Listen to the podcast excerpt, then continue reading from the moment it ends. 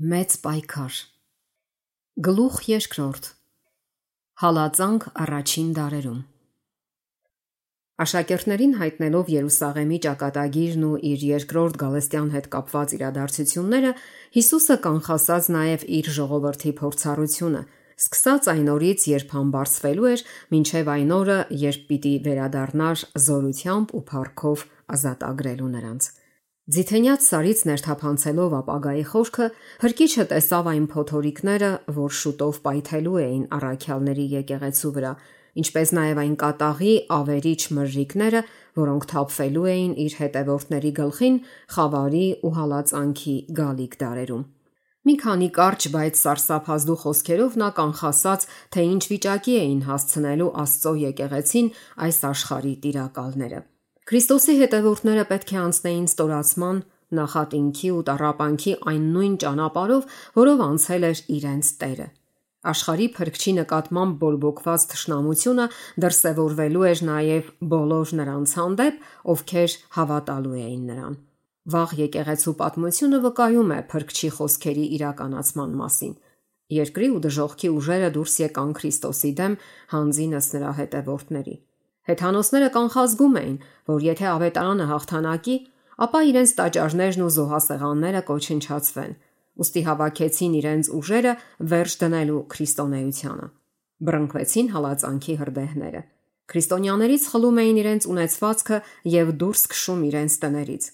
Նրանք շատ չարչարանքների ճիգերին համբերեցին, ենթարկվեցին դաժան նախատինքների ու ծեծերի, կապանքների ու բանտի։ Շատերը իրենց վկայությունը կնքեցին արյունով։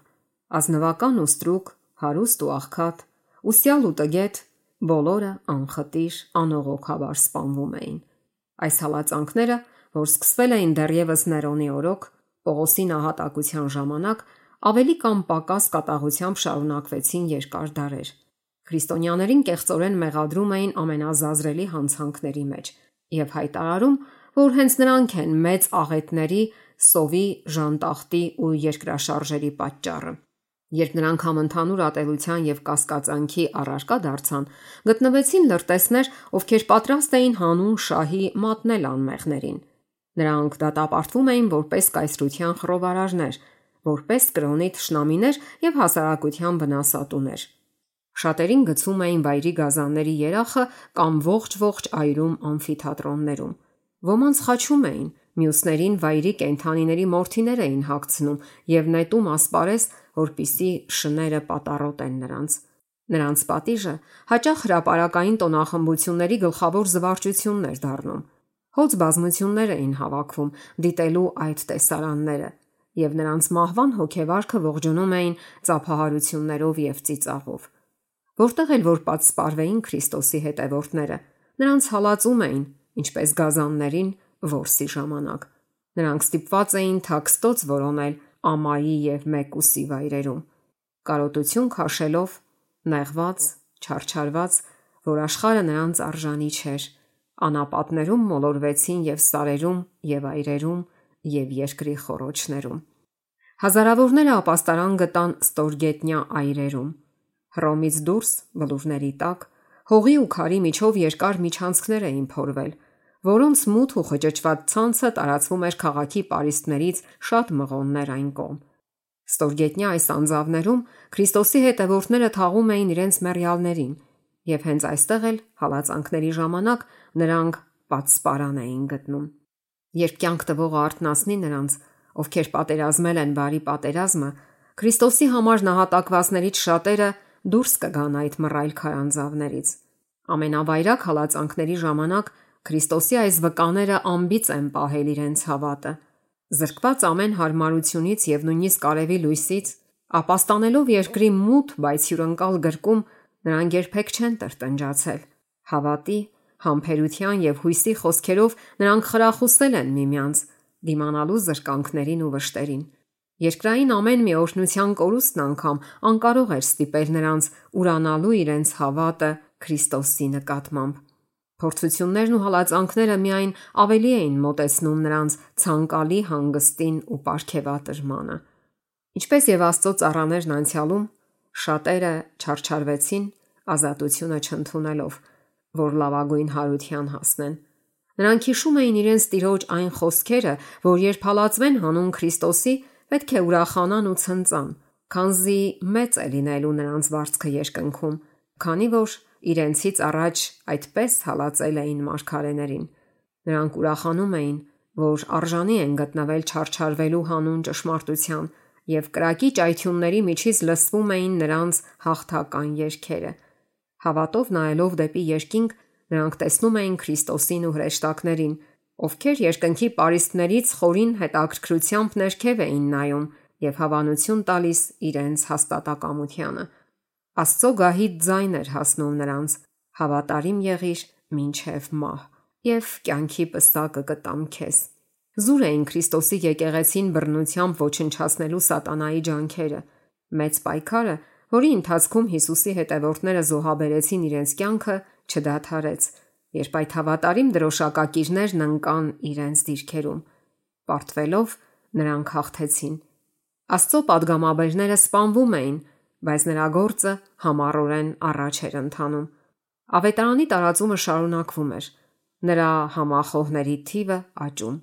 Այն ներթափանցում էր այնպիսի տեղեր, որոնք անմատչելի էին անգամ Հռոմի արծիվների համար։ Մի քրիստոնյա դիմելով հալածանքներ կազմակերպող հեթանոս ղեկավարներին ասել է. Դուք կարող եք սپانել, տանջել, դատապարտել մեզ։ Ձեր անարթարությունն ապացուցում է, որ մենք անմեղ ենք Ձեր դաժանությունը անօգուտ է։ Դա ընդհանրապես ավելի ուժեղ էր դրթում մյուսներին ընդունելու նրանց համոզմունքները։ Ինչքան ավելի շատ մեզ հնձեք, այնքան մեր թիվն աճելու է։ Քրիստոնյաների արյունը սերմ է։ Հազարավորները բանտարկվում եւ սպանվում էին, բայց հայտնվում էին ուրիշները նրանց տեղը գրավելու համար։ Իսկ նրանք, ովքեր նահատակվեցին իրենց հավատի համար, ապահով ննջել են Քրիստոսում որպես հաղթողներ։ Նրանք պատերազմել են բարի պատերազմը եւ Քրիստոսի գալստյան ժամանակ ստանալու են փառքի պսակը։ Նրանց տարապանքները քրիստոնյաներին ավելի էին մոտեցնում միմյանց եւ իրենց փրկչին։ Նրանց կենթանի օրինակն ու մահվան վկայությունը մշտապես խոսում էին ճշմարտության օգտին, եւ ամենաանսպասելի տեղերում սատանայի հպատակները թողնում էին իրենց ծառայությունն ու անցնում Քրիստոսի դրոշակակիրների շարքը։ Դրա համար էլ սատանան որոշեց իր դրոշը մխրճել քրիստոնեական եկեղեցու մեջ։ Աստծո կառավարության դեմ ավելի հաջող պատերազմելու նպատակով։ Եթե հնարավոր լիներ Քրիստոսի հետևորդներին մոլորեցնել ու դրթել նրանց բարկացնելու Աստծուն, ապա նրանք կկորցնեին իրենց ուժը, տոկունությունն ու հաստատակամությունը եւ հեշտությամբ իր ավարը կդառնային։ Մեծ հակառակորդը այժմ ջանում էր խորամանկությամբ ձեռք բերել այն, ինչին չէր կարողացել հասնել ուժով։ Հալածանքը դադարեց, իր տեղը զիջելով աշխարհիկ բարեկեցության եւ փառքի վտանգավոր հրապույրներին։ Գրապաշտները ընդունեցին քրիստոնեական հավատի մի մասը մինչդեռ մերժեցին մյուս էական ճշմարտությունները։ Հայտարարելով, թե ընդունում են Հիսուսին որպես Աստծո որդի եւ հավատում են նրա մահվանն ու հարությանը, նրանք չէին գիտակցում իրենց մեղքը եւ ապաշխարության ու սրտի վերափոխման կարիք չէին զգում։ Գնալով որոշ զիջումների, նրանք առաջարկեցին քրիստոնյաներին նույնն անել, որpիսի բոլորը միավորվեն քրիստոնեական հավատի հիմքի վրա։ Հիմա եկեղեցին հայտնվեց սարսափելի վտանգի մեջ բանտը, կտանքները, կրակն ու սուրը օշնություններ էին դրա համեմատ։ Որոշ քրիստոնյաներ մնացին անկոտրում, հայտարարելով, որ փողզիչման չեն գնա։ Մյուսները պատրաստ էին զիջելու կամ փոխելու իրենց ուսմունքի որոշ կետեր եւ միանալ նրանց հետ, ովքեր մասամբ էին ընդունել քրիստոնեությունը, պնդելով հետակնպաստի նրան, որ նրանք լիովին դարձի գան։ Սա խոր մակարոնների ժամանակաշրջան էր Քրիստոսի հավատարիմ հետևորդների համար։ Կեղծ քրիստոնեության քողի տակ սատանան խորամանկորեն սողոսկում էր եկեղեցի, ապականելու մարդկանց հավատն ու շեղելու նրանց միտքը ճշմարտության խոսքից։ Քրիստոնյաների մեծ մասը ի վերջո համաձայնեց ցածրացնել իր չափանիշը եւ միություն ստեղծվեց քրիստոնեության եւ հեթանոսության միջև։ Թեև կրապաշտները հայտարարում էին, թե ապաշխարել են եւ հարում էին եկեղեցուն, նրանք դեռ շարունակում էին կարճել իրենց կուրքերին, պաշտամունքի նախքին առարկաները փոխարինելով Հիսուսի եւ անգամ Մարիամի ու սրբերի պատկերներով։ Կռապաշտության գարշելի թթխմորը, այսպես ներմուծված եկեղեցի, շարունակեց իր կործանիչ գործը։ Անառողջ ուսմունքներ, սնահավատ ծեսեր ու կռապաշտական արարողություններ միախառնվեցին եկեղեցու հավատին ու պաշտամունքին։ Երբ Քրիստոսի հետևորդները միավորվեցին կռապաշտների հետ, քրիստոնեական կրոնն ապականվեց եւ եկեղեցին կորցրեց իր մաքրությունն ու զորությունը։ Կային այնպիսիք, սակայն, ովքեր չընդունեցին այդ մոլորությունները։ Նրանք շարունակում էին հավատարիմ մնալ ճշմարտության հեղինակին եւ երկրպագել միմիայն Աստծուն։ Քրիստոսի հետևորդները միշտ էլ բաժանվել են երկու դասակարգի։ Մինչ մի դասը փրկչի կյանքը ուսումնասիրելով ջերմեռանդորեն ձգտում է ուղղել իր թերություններն ու համապատասխանել չափանիշին,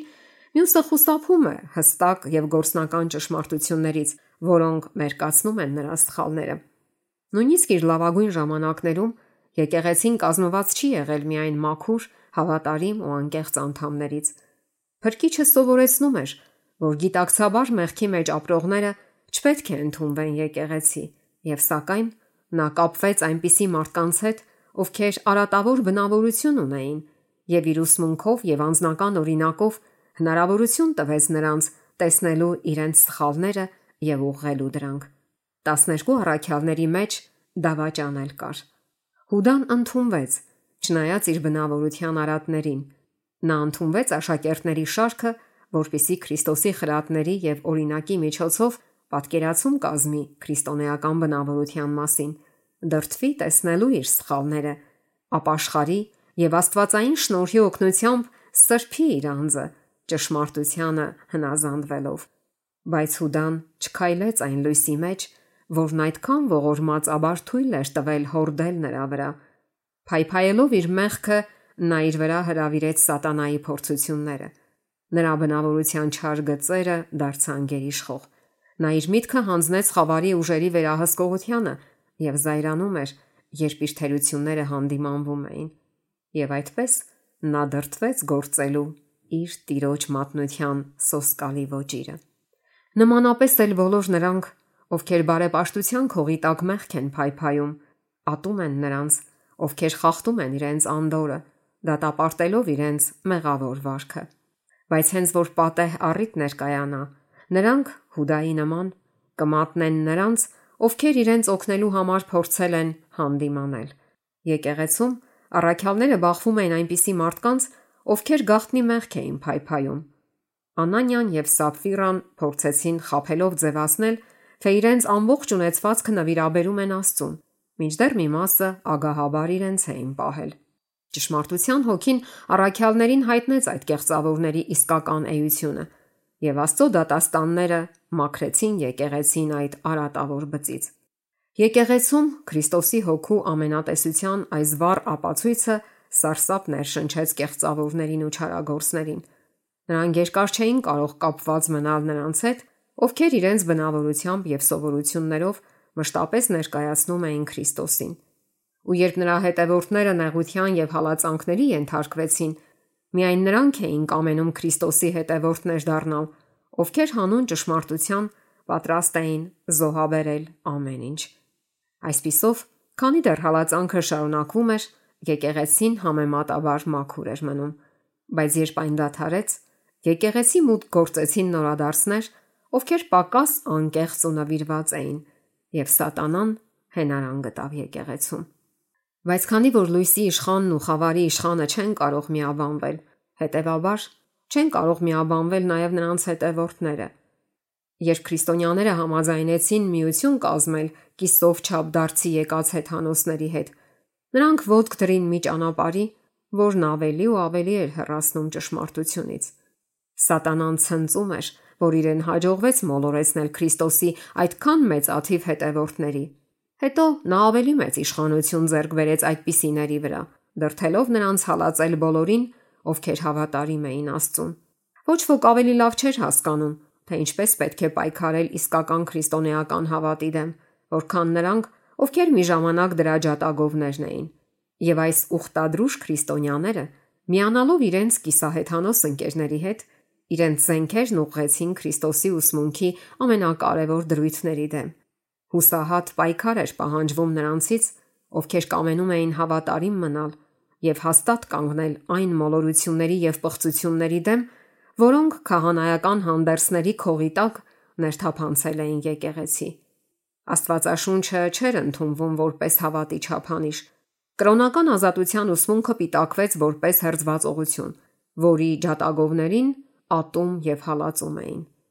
Երկարատև ու դաժան պայքարից հետո փոքրաթիվ նվիրյալներ վճռեցին խզել բոլոր կապերը նահանջած եկեղեցու հետ, եթե վերջինս համառորեն հրաժարվեր ազատվել կեղծիքից ու կռապաշտությունից։ Նրանք տեսան, որ բաժանումը անհրաժեշտություն է, եթե միայն ուզում են հավատարիմ մնալ Աստծո խոսքին։ Նրանք չհամարցակվեցին հանդուրժել իրենց համար բախտորոշ այդ մոլորությունները եւ այնպիսի օրինակ թողնել, որը կվտանգի իրենց զավակների եւ գալիք սերունդների հավատը։ Խաղաղություն եւ միաբանություն ապահովելու համար նրանք պատրաստ էին գնալ ցանկացած փողզիչման, Աստծուն հավատարիմ մնալու սահմաններում։ Բայց նրանք զգացին, որ սկզբունքը զոհաբերելու դեպքում նույնիսկ խաղաղությունը չափազանց թանկ էր նստելու իրենց վրա։ Եթե միաբանությունը հնարավոր էր պահպանել միայն ճշմարտության եւ արդարությունը զոհաբերելու հաշվին, ուրեմն թող լինի բաժանություն եւ նույնիսկ պայքար։ Որքան լավ կլիներ թե եկեղեցու եւ թե աշխարհի համար, եթե Աստծո ժողովրդի սրտում վերածնվեին այն սկզբունքները, որոնցով առաջնորդվում էին այդ անկոտրում մարդիկ։ Տագնապալի անտարբերություն է նկատվում ուսմունքի այն կետերի նկատմամբ, որոնք քրիստոնեական հավատի սյուներն են։ Սկսել է գերիշխել այն կարծիքը, թե դրանք ի վերջո կենսական կարևորություն չունեն։ Այս քայքայիչ գաղափարը այնպես է ամրացնում սատանայի գործակալների ձեռքերը, որ կեղծ տեսություններն ու ճակատագրական մոլորությունները, որոնց դիմակայելու եւ մերկացնելու համար հավատացյալները նախկինում վտանգում էին իրենց կյանքը, այժմ սիրով ընդունվում են հազարավոր կարծեցյալ քրիստոնյաների կողմից։ Առաջին քրիստոնյաները հիրավի յուրահատուկ ժողովուրդ էին։ Նրանց ամբասիր վարքն ու աներեր հավատը մշտական հանդիմանություն էին, որ խախտում էին մեղավորների անդորը։ Թեև սակավաթիվ առանց հարստության, պաշտոնի կամ պատվավոր տիտղոսների նրանք այդուհանդերձ իրենց բնավորությամբ եւ ուսմունքով սարսափ էին ներշնչում չարագործներին։ Ամբարիշները ատում էին նրանց ճիշտ այնպես, ինչպես անաստված կայաններ ատում Հաբելին։ Ինչի համար որ կայանը սپانեց Հաբելին, նույն բանի համար էլ նրանք հակառակվելով Սուրբ Հոգու զսպող ուժին սպանում էին Աստծո ժողովրդին, եւ հենց նույն պատճառով էր, որ հрեաները մերժեցին ու խաչեցին փրկչին։ Նրա էյության սրբությունն ու մաքրությունը մշտական հանդիմանություն էին նրանց եսամոլությանն ու անբարոյությանը։ Քրիստոսի օրերից մինչև այժմ նրա հավատարիմ աշակերտները գրգռել են նրանց ատելությունն ու թշնամությունը, ովքեր սիրում են մեղքը եւ փայփայում այն։ Այդ դեպքում ինչպես կարող է ավետարանը խաղաղության լուր կոչվել։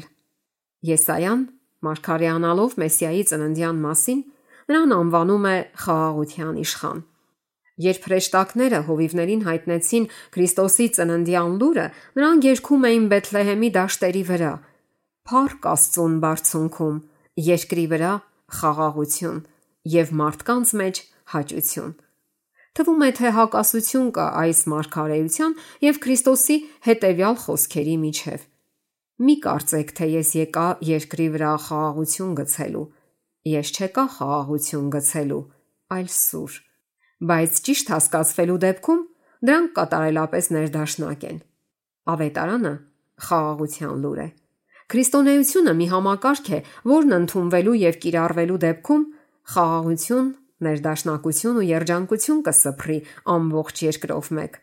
Քրիստոսի կրոնը եղբայրության սերտ կապերով կմիավորի բոլորին, ովքեր ընդունում են նրա ուսմունքը։ Հիսուսի առաքելությունն էր հաշտեցնել մարդկանց Աստծո հետ եւ այդпիսով մեկը մյուսի հետ։ Բայց աշխարը ակնհայտորեն գտնվում է սատանայի Քրիստոսի ողերիմ թշնամու իշխանության տակ։ Ավետարանը ներկայացնում է կյանքի այնպիսի սկզբունքներ, որոնք ամբողջովին հակասում են մարդկանց սովորույթներին ու ցանկություններին, եւ նրանք ամբոստանում են նրա դեմ։ Նրանք ատում են իրենց մեղքերը բացահայտող ու դատապարտող մաքրությունը եւ հալածում ու կործանում են նրանց, ովքեր իրենց ցույց են տալիս ավետարանի արդարացի եւ սուրբ պահանջները։ Քանի որ նրա վեհ ճշմարտությունները ատելություն ու պայքար են բորբոքում։ Այդ իմաստով էլ հենց այն սուր է կոչվում։ Խորհրդավոր նախախնամությունը, որը թույլ է տալիս արթարների հալածանքը ամբարիշտների կողմից, մեծ շփոթություն է պատճառել շատերին, ովքեր թույլ են հավատի մեջ։ Ոմանք նույնիսկ պատրաստ են թողնել իրենց վստահությունն առ Աստված, տեսնելով, որ նա թույլ է տալիս բարգավաճել ամենաստոր մարդկանց, մինչդեռ լավագույններն ու մաքուրները տանջվում ու չարչարվում են նրանց դաժանությունից։ Շատերը հարցնում են. Ինչպես կարող է նա, ով արդար է, գթասիրտ եւ զորությամբ անսահման հանդուրժել նման անարթարություն ու կեղեքում։ Այս հարցը մեզ չպետք է անհանգստացնի։ Աստված բավական ապացույցներ է տվել իր սիրո մասին, եւ մենք չպետք է կասկածենք նրա բարությանը այն պատճառով, որ չենք կարողանում հասկանալ նրա նախախնամության գործողությունները։ Կանխատեսելով այն կասկածները, որոնք փորձության խավար օրերին ճնշելու էին իր աշակերտների հոգիները, հրկիչն ասաց. Հիշեցեք այն խոսքը, որ ես ձեզ ասացի, թե ծառան իր տիրոջից մեծ չէ։ Եթե ինձ հալածեցին, ձեզ էլ են հալածելու։ Հիսուսն ավելի շատ է չարչարվել հանուն մեզ, քան նրա հետևորդներից որևէ մեկը կարող է տարապել ամբարիշտների դաժանությունից։ Նրանք, ովքեր կոչված են չարչարվելու եւ նահատակվելու, միայն գնում են Աստծո սիրելի որդու հետքերով։ Տերը չի ուշացնի իր խոստումը։ Նա ոչ թե մոռանում կամ անտեսում է իր զավակներին, այլ թույլ է տալիս ամբարիշտներին դրսևորելու իրենց իսկական էությունը, որpիսի ոչ մեկը, ով ուզում է նրա կամքը կատարել, չխապվի նրանց հարցում։ Բացի այդ, արթարներն անցնում են տարապանքի հնոցով, որpիսի հենց իրենք էլ մաքրվեն,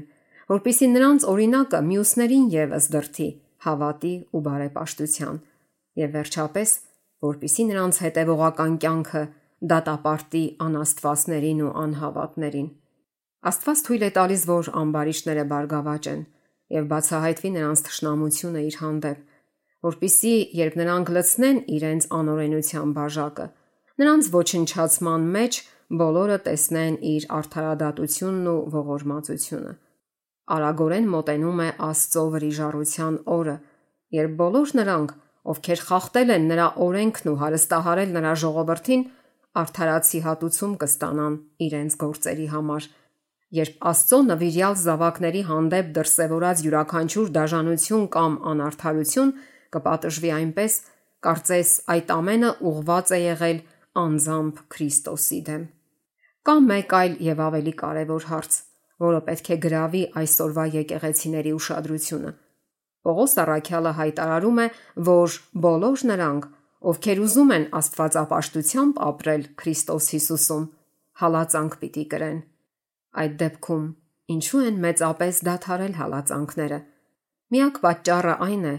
որ եկեղեցին այնքան է հարմարվել աշխարհի չափանիշներին, որ այլևս ընդդիմության չի հանդիպում։ Մեր օրերի կրոնը աչքի չի ընկնում այն մաքրությամբ եւ սրբությամբ, որ բնորոշ էին քրիստոնեական հավատին փրկչի եւ նրա առաքյալների ժամանակներում։ Պատճառը, թե ինչու է քրիստոնեությունը այսպիսի ժողովրդականություն վայելում աշխարհում, մեղքի հետ փողզիչման ոգին է։ Աստծո խոսքի մեծ ճշմարտությունների նկատմամբ անտարբեր վերաբերմունքն ու կենթանի բարեպաշտության պակասը եկեղեցում։ Եթե վերածնվեին վաղ եկեղեցու հավատն ու զորությունը, ապա նորից կբռնկվեր հալածանքների ոգին եւ կբորբոքվեր հետապնդումների կրակը։